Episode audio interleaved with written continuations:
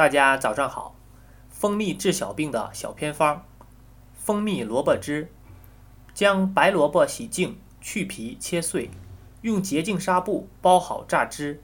每次取六十毫升，加蜂蜜一勺，调匀饮用。每天三次，连服三至五天，对便秘者疗效最佳。藕汁蜜露：鲜藕汁一百五十毫升，加入蜂蜜三十克，调匀饮服。适宜肺热咳嗽、咽干喉痛、鼻出血者食用。